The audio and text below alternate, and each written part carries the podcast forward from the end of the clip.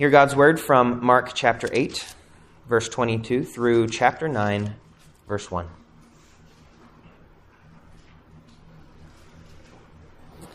And they came to Bethsaida, and some people brought to him a blind man and begged him to touch him. And he took the blind man by the hand and led him out of the village. And when he had spit on his eyes and laid his hands on him, he asked him, Do you see anything? And he looked up and said, I see people, but they look like trees walking. Then Jesus laid his hands on his eyes again, and he opened his eyes. His sight was restored, and he saw everything clearly. And he sent him to his home, saying, Do not even enter the village. And Jesus went on with his disciples to the villages of Caesarea Philippi. And on the way, he asked his disciples, Who do people say that I am?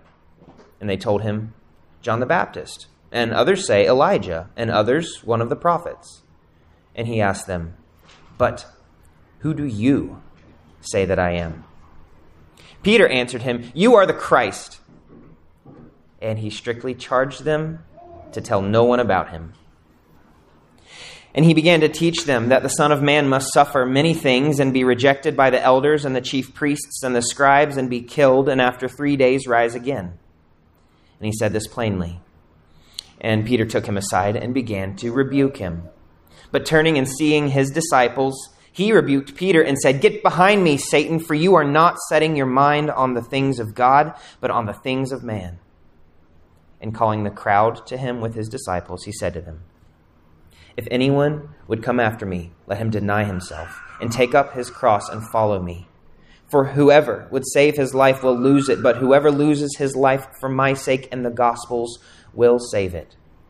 For what does it profit a man to gain the whole world and forfeit his soul? For what can a man give in return for his soul? For whoever is ashamed of me and of my words in this adulterous and sinful generation, of him will the Son of Man also be ashamed when he comes in the glory of his Father with the holy angels. And he said to them, Truly I say to you, there are some standing here who will not taste death until they see the kingdom of God after it has come with power. The grass withers and the flower fades, but the word of our God stands forever. Thanks be to God.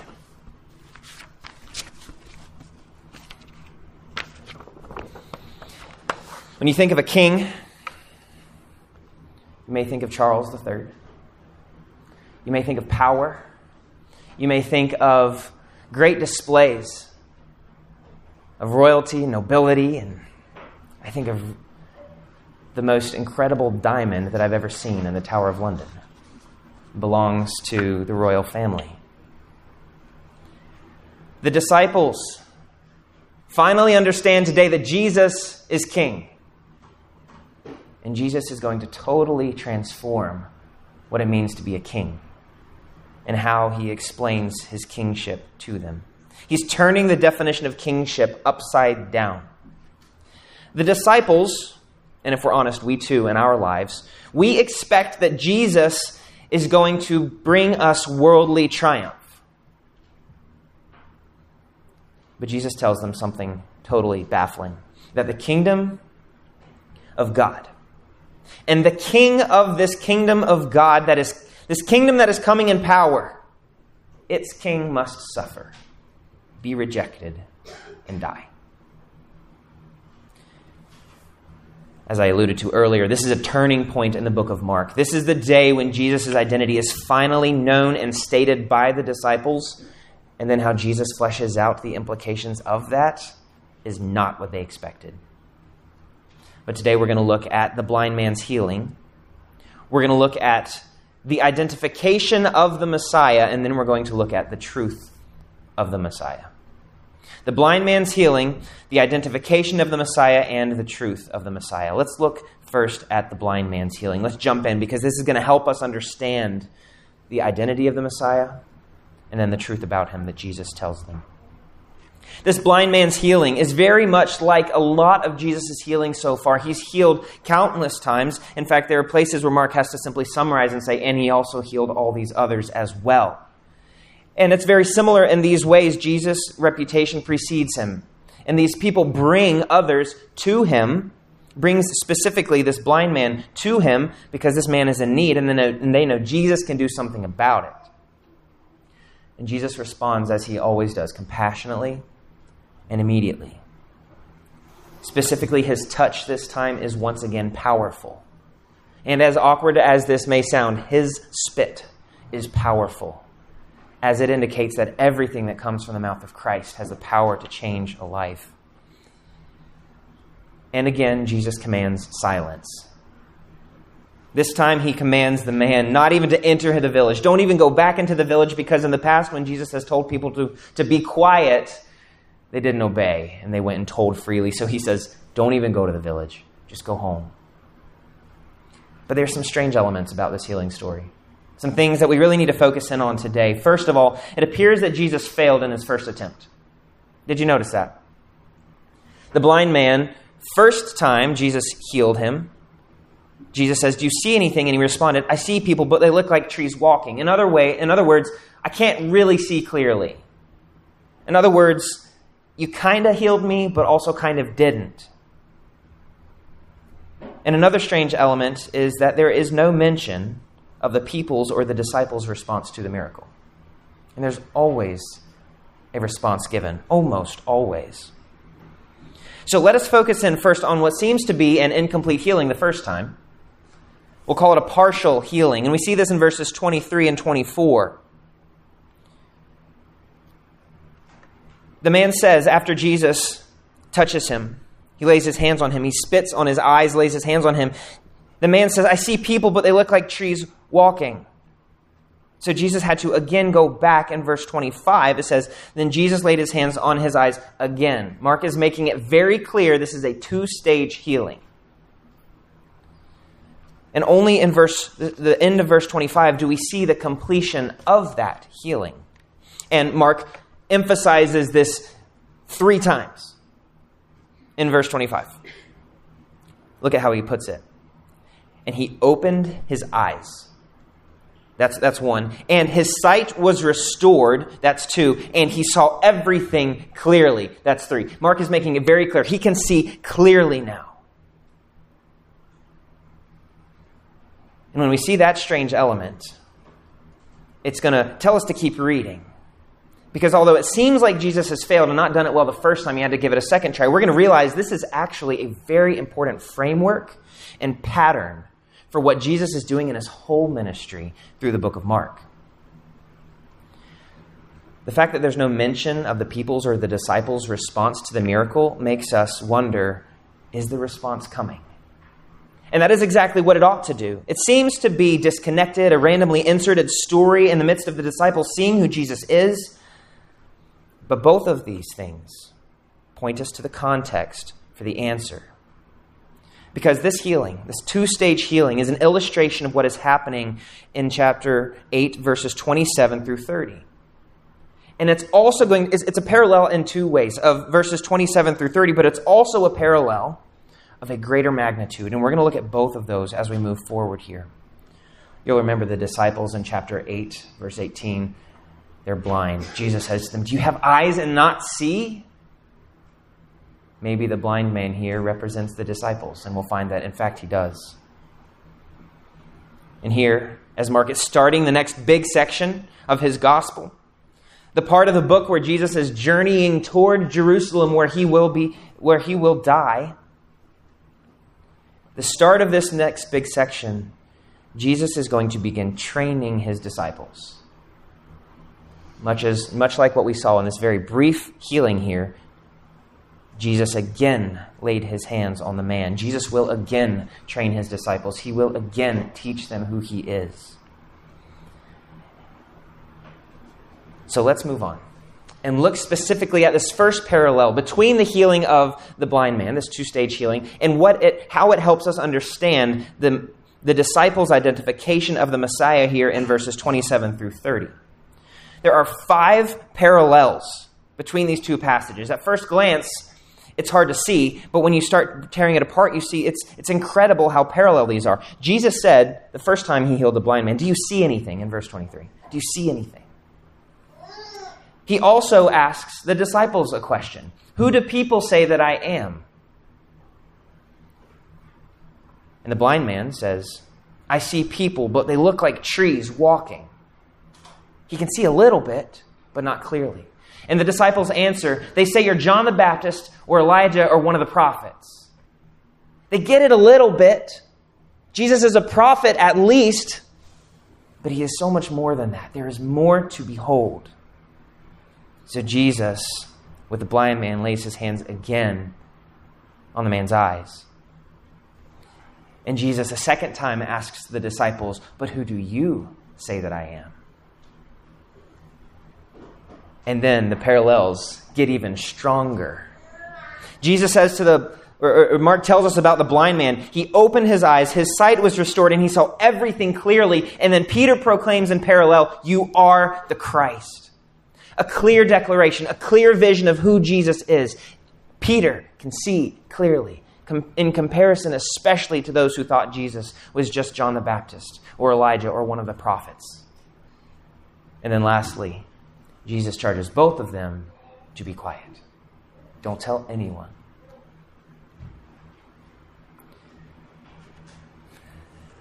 The people in verses 27 through 30, the people, Jesus says, Who do they, who do the people say that I am? They kind of see who Jesus is. They kind of see like the blind man.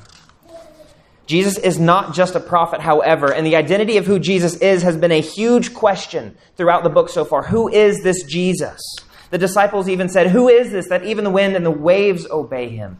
Who is Jesus? has been on the forefront of Mark's mind as he's written. And Jesus is finally opening up that question Who am I? Who do they say I am? And who do you say I am? So far in Mark, Jesus has been called a lot of things. He's been called teacher. He's been called blasphemer. He's been called the carpenter. He's been called defiled. He's been called out of his mind.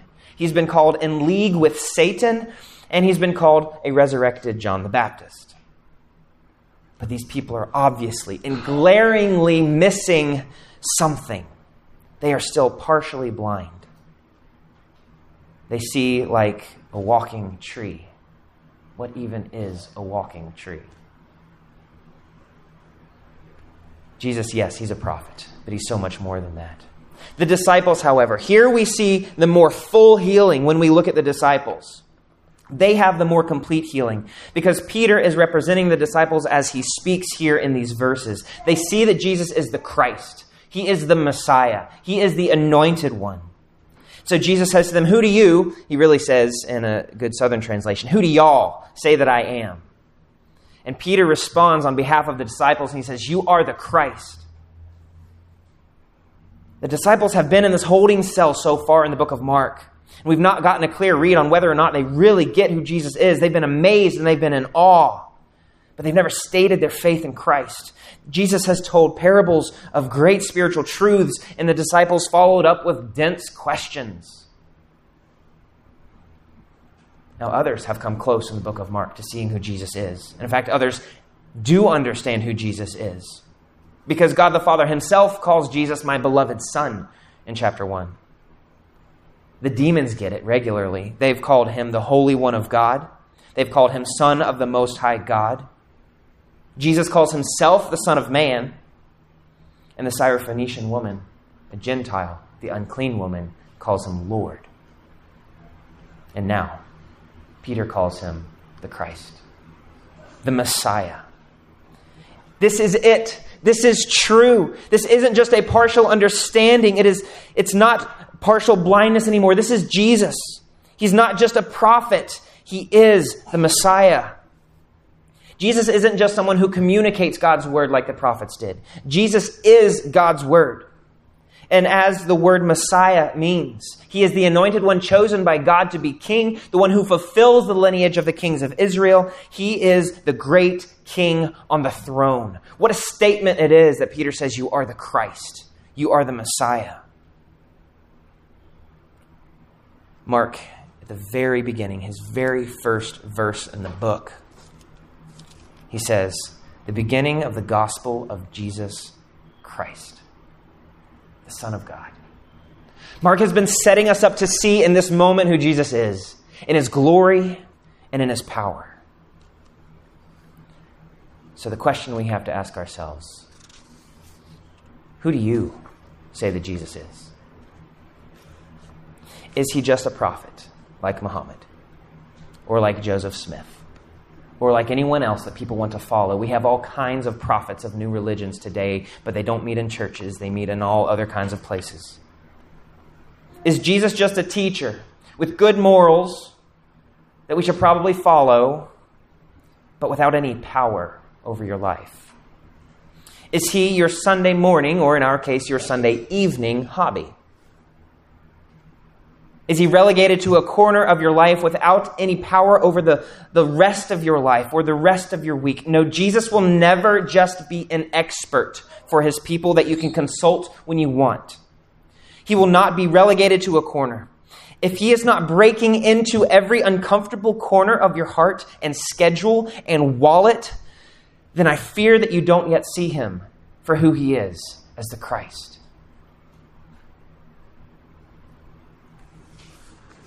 I don't want you to see him as just a walking tree. Christ has the power to strip greed from our transactions. Christ has the power to remove grudges and heal relationships with friends and family and co workers. Christ has the power over your entire budget. Christ has the ability to steer your schedule and to redefine convenience because we realize that there is nothing better than being with Him. Better is one day in His courts than a thousand elsewhere. He has the power to remove your sin, He has the power to restore you to relationship with the Father. Jesus is the Christ, and it matters for everybody, even you and even me. That's the identity of the Messiah.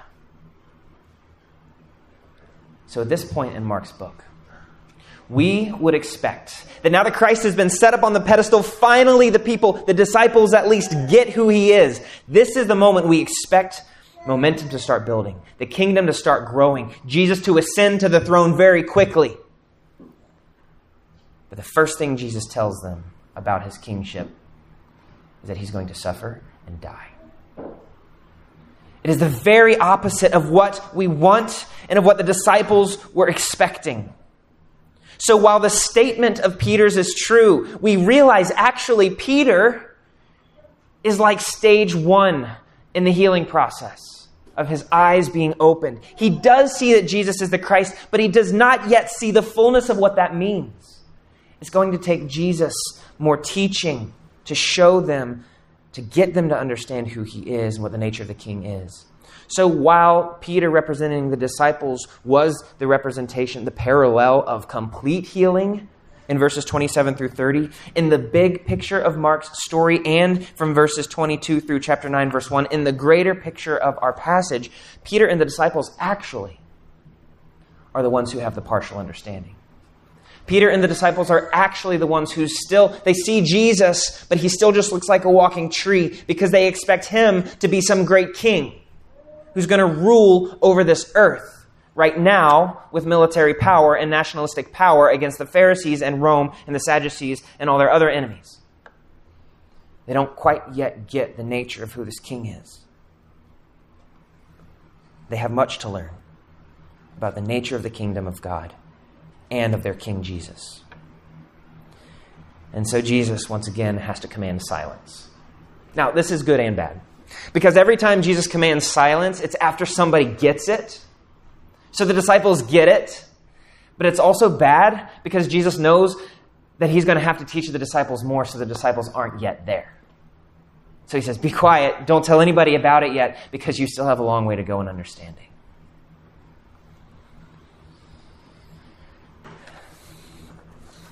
Mark says this is the gospel of Jesus Christ, the Son of God. He is the Christ. But do, the, do the disciples yet get that he is also the Son of God?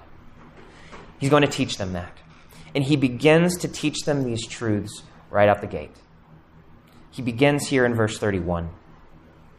Mark even says, and he began to teach them. Now, Jesus doesn't like to use the title Christ because it can be misused and misrepresented. And in fact, this word Christ only comes up in chapter 9 in kind of a brief passing, and it doesn't really come back into the forefront until chapter 14, when Jesus is about to be crucified. Instead, Jesus prefers the title Son of Man. You may remember Son of Man and its implications. We'll get into it in more detail next time we come to this passage. But Jesus says, The Son of Man must suffer many things. So here we are moving into talking about the truth of who the Messiah is, because we want a king who wins. We want a king who's going to reign and bring us with him in glory. In fact, the disciples even said, Can we sit on your right hand and your left hand because we want to be exalted with you? They missed it. But it's natural to want a king who wins, and Jesus is about to teach them something that is unnatural, or should I say, supernatural, about his kingship. And it's going to take him chapters. For the next few chapters, Mark lays this out. Jesus intentionally is guiding them so that they might see and understand even more fully who Jesus is. That he is the Christ and the Son of God and the Son of Man and the divine God man. And he teaches them this. First of all, he is a king with great opposition. There are great forces against Jesus. The disciples expected this moment, a superhero like conquering enthronement of Jesus, because now that they know who he is, he's going to sweep in and, and take evil out. So it seems. But instead, Jesus says, actually, the elders and the chief priests and the scribes are all set against me. The elders and the chief priests and the scribes, this is the trifecta. This is to place Jesus against the entire religious institution and the entire religious institution against Jesus. There's not going to be a coronation. There's not going to be great pomp and circumstance or excitement for Jesus to ascend the throne. Instead, he will be crowned with a crown of thorns and welcomed with mockery. He's a king of great suffering, and this is by God's design. It goes back to Isaiah 3 and many other places, excuse me, Isaiah 53 and many other places in the Old Testament. Listen to what was said of the suffering servant in Isaiah 53. I'm going to read you a little passage here. He was despised and rejected by men, a man of sorrows and acquainted with grief. And as one from whom men hide their faces, he was despised, and we esteemed him not. Surely he has borne our griefs and carried our sorrows. Yet we esteemed him stricken, smitten by God, and afflicted. But he was pierced for our transgressions, he was crushed for our iniquities. Upon him was the chastisement that brought us peace, and with his wounds we are healed. He was oppressed and he was afflicted, yet he opened not his mouth, like a lamb that is led to the slaughter, and like a sheep that before its shearers is silent, so he opened not his mouth. Jesus wanted his followers to get it. He's going to suffer, he's going to die. Be prepared. Jesus predicts his death three times in Mark. The next one comes in chapter 9. He says in chapter 9, verse 31 The Son of Man is going to be delivered into the hands of men, and they will kill him and when he is killed, after three days, he will rise. Jesus is trying to prepare them. And he tells them again in chapter 10, verse 34 and they will mock him and spit on him and flog him and kill him, and after three days, he will rise. He's trying to prepare them. But Peter and the disciples, they have no frame of reference for this kind of Messiah. Because when they hear Messiah, they expect a king who ascends to the throne right now. In fact, a lot of these expectations come from extra biblical sources, sources from outside the Bible, and a lot of Jewish literature that describe the Messiah in these nationalistic terms. And the strange thing is, they have called Jesus the Christ in verse 29. And then, as soon as the Christ starts speaking, Peter refuses to hear it and rebukes him. He does not see who Jesus is yet because he will not even listen as Jesus talks about his suffering and his death. And so he's rebuking God's plan as he rebukes Jesus there in those verses. And Jesus says, You're not setting your mind on things of God, you're setting your mind on things of man. The things of man include power and prestige and ascending the throne and great nobility and pomp and circumstance. That's what Peter expects. And Jesus says that's not the things of God. Things of God, suffering and pain and rejection and death by the powers that be among the elders and the scribes. And so Jesus rebuked Peter in return. For Peter's good, for our good. Because I know I would, like Peter, I would want to demand that same thing of Jesus. I would expect the same thing from him. And so, as Jesus rebukes Peter, he's rebuking all the disciples and he's rebuking me as well. Because those thoughts of demanding worldly success are in league with Satan. He says, Get behind me, Satan. That's not my task. My task is to come and to suffer and to give my life. I'm not about self promotion. I'm not about earthly reign or earthly success. I'm not about even avoiding suffering, which you and I so desperately try to do. And so we have to return to the question that we've been asking so far in Mark Will the disciples ever get it? Will the disciples see who Jesus is? Will they be completely healed? Will they ever make it to the stage two of the healing? The answer is yes. And it's not just because we know the end of the story, it's yes because our passage actually tells us in chapter 9, verse 1, Jesus said to them, Truly I say to you, there are some standing here who will not taste death until they see the kingdom of God after it has come with power. They will see the kingdom, see with clarity, because that's the exact same verb that the blind man used when he says, I see trees. I see people, but they're like trees walking. I see it. And Jesus says, No, you're going to see the kingdom and its power. You will be unveiled, and you will see the glory of God. What exactly this means, I'm going to have to wait till next sermon. But the disciples are going to get it. And it's also not just because of chapter 9, verse 1, it's because of chapter 8, verse 31. The disciples responded as if Jesus didn't even say this. And you and I also respond as if he didn't even say this. He says after three days he's going to rise. After three days, Jesus is going to rise from the dead. And in that is true power. And in that we will see the glory of God in its fullness because sin and death will be conquered. Who cares if the Roman government is conquered? Because sin is conquered when Jesus raises from the dead. Jesus is that king that will rise on the third day. Let's set our minds on things of God, not on things of man. Let's remember that our king reigns because he rose from the dead and conquered our enemy, sin and death and Satan.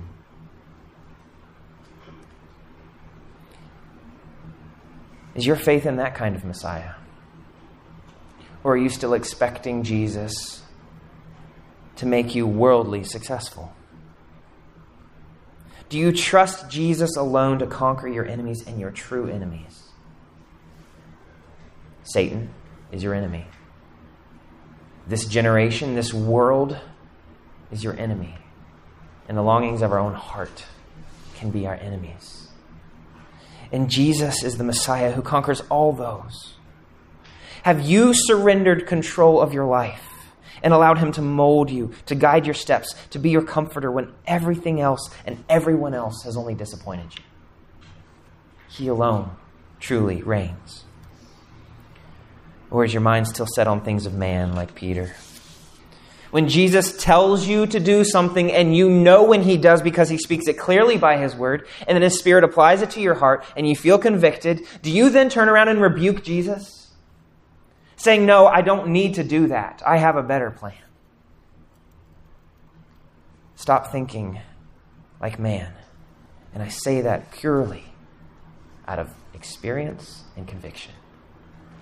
I am someone who sets my mind on things of man, and I need Christ's continued teaching to remind me to set my mind on things of God. If you've never surrendered your life to Jesus, I urge you, come now, and He will make you see by His Spirit's work in you. And believers, come to Jesus again today and before bed and when you wake up in the morning and throughout your day tomorrow and Tuesday and Wednesday and the rest of your life. Keep coming to this Messiah who reigns. Let him continue to infiltrate and take over every corner of your life. He is the anointed one appointed by God to reign as king. He can make you see and He can make you well. And the more you see Him, do you see His reign and His power grow in your life? Do you see your territory that you've been protecting to reign over yourself? Do you see that shrinking?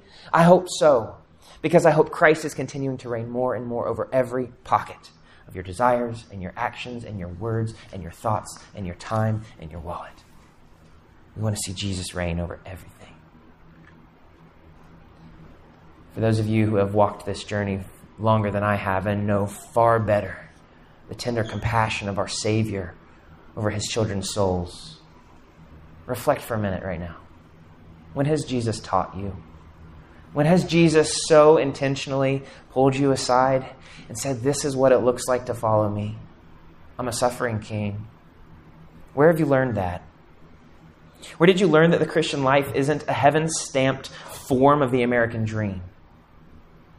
Where did you learn that life is hard and that the Christian life is harder and that that's not bad?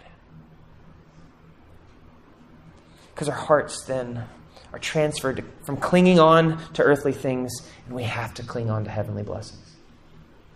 That's how Jesus teaches us. When did you learn that your money and your time and your relationships are not yours? They're God's. And so we give Him a whole day out of seven. We give Him a chunk of our money because that indicates that all our time is God's and that indicates that all our money is His because He reigns over everything. And so when we give, we do it admitting He's Christ, He's the King.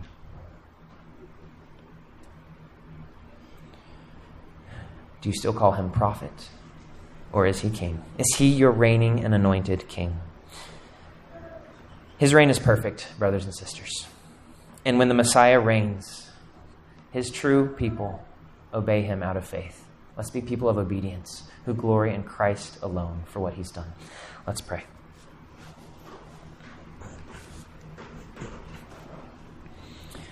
Dear Father, we do not want to remain in darkness. We do not want to be blind. Yet so often we live like we don't see who Jesus is. Open our eyes to see you more clearly. Open our hearts to love you more dearly and enable our actions to follow you more nearly. Jesus is our life. Jesus is our King. Jesus reigns. These idols of ours, we ask that you would kill them tonight, tomorrow, and every day thereafter. Would you help us to see Jesus and to give him all the glory he is due? It's in his precious name we pray. Amen.